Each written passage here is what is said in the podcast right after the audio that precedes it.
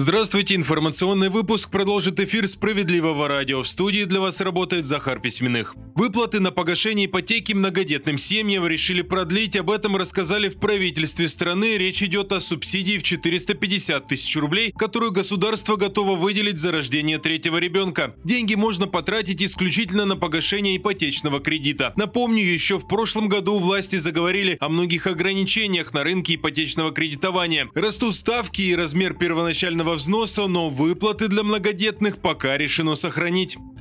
И в том числе из-за того, что сейчас ипотека становится все менее доступной, растет спрос на аренду жилья, отсюда и цены. За прошлый год стоимость таких услуг в среднем поднялась на 22%. Речь об однокомнатных квартирах. На 19% дороже стали двухкомнатные. Об этом сообщают РИА Новости. Оказалось, что серьезнее всего подросли цены в Кирове сразу на 53%. Эксперты говорят, что тенденция продолжится и в 2024 году.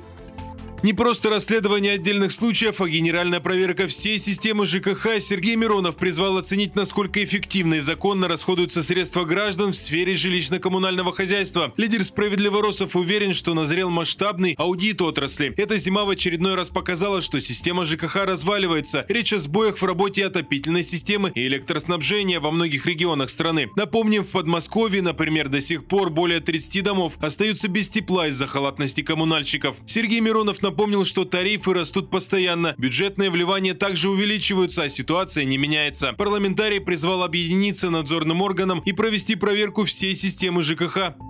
Далее выпуски новости Центра защиты прав граждан. Из-за двух сараев многодетную мать лишили детских пособий, ну а получить положенное по закону выплаты удалось лишь благодаря работе наших правозащитников. Все случилось в Севастополе. Екатерина Усова пыталась почти год оформить детские пособия, но в соцфонде постоянно отказывались, ссылаясь на то, что семья у женщины зажиточная. Кроме дома, где они живут, есть и другая недвижимость. Таким выплаты не положены. О проблеме Екатерина Усова рассказала специалистам Центра защиты прав граждан. Рассказала она и о том, том, что другая недвижимость – это два сарая и летняя кухня. Наличие таких построек не может быть препятствием для выделения пособий, подсказали наши правозащитники. Юристы центра составили и направили обращение в прокуратуру. Надзорный орган провел проверку и установил, что Екатерине Усовой действительно отказывали незаконно. Главе соцфонда внесли представление, а женщине наконец назначили ежемесячные выплаты. Кроме того, чиновников обязали выплатить Екатерине Усовой единоразово 155 тысяч рублей. Это перерасчет с момента ее первого обращения в соцфонд.